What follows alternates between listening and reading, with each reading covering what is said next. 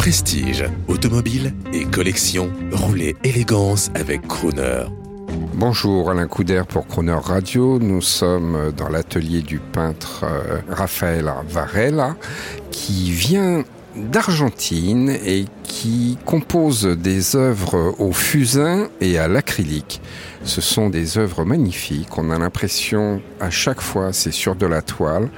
Il y a une impression de mouvement et tout assez, assez extraordinaire.